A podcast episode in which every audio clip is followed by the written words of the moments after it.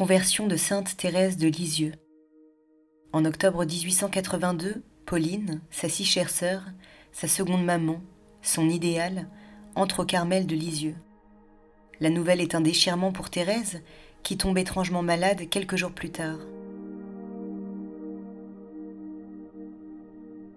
En dehors de rares heures de rémission qui permettent à la petite fille d'assister à la prise d'habit de sa sœur, ce mal inconnu ne la quitte pas, la laissant la plupart du temps faible, évanouie ou en délire. En mai 1883, Thérèse lève les yeux vers une représentation de la Vierge dont le visage se modifie, respirant, une bonté et une tendresse ineffables. Les larmes de reconnaissance coulent sur les joues de l'enfant et elle guérit définitivement. En mai 1884, âgée de 11 ans, la jeune fille fait sa première communion.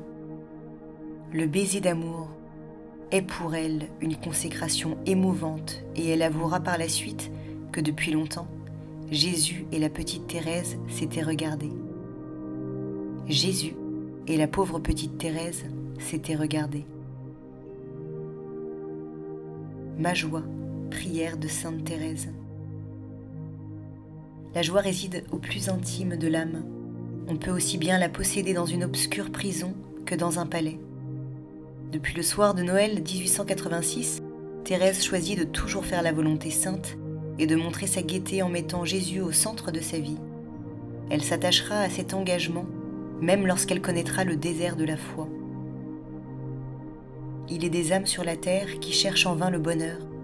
Mais pour moi, c'est tout le contraire. La joie se trouve dans mon cœur. Vraiment, je suis trop heureuse, je fais toujours ma volonté. Pourrais-je n'être pas joyeuse et ne pas montrer ma gaieté? Ma joie, c'est d'aimer la souffrance. Je souris en versant des pleurs. J'accepte avec reconnaissance les épines mêlées aux fleurs.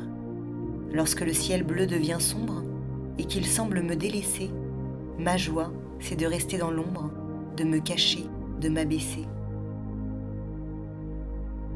Ma joie, c'est la volonté sainte de Jésus, mon unique amour.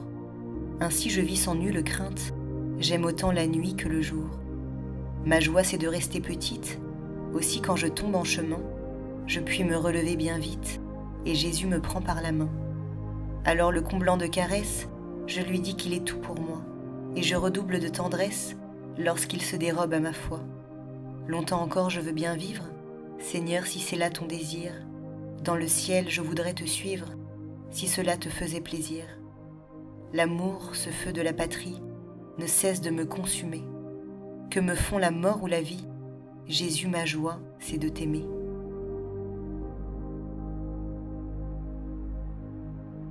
Continuons par une prière à Saint Paul apôtre. Apôtre de Jésus-Christ, Dieu t'a appelé alors que tu étais encore un persécuteur. Infatigable missionnaire, tu as parcouru villes et pays pour annoncer à tous la bonne nouvelle. Puissent nos vies être disposées à une conversion profonde du cœur et de l'esprit. Apprends-nous la persévérance et la joie simple qui vient de la certitude d'être aimé et sauvé par le Seigneur. Donne-nous de ne jamais perdre de vue celui auprès duquel nos cœurs aspirent Saint Paul, toi qui fus dans les larmes et dans les drames un guide et un pasteur, aide-nous à cheminer chaque jour avec une foi et une espérance inébranlables, conduits par Jésus le Christ notre Seigneur. Amen.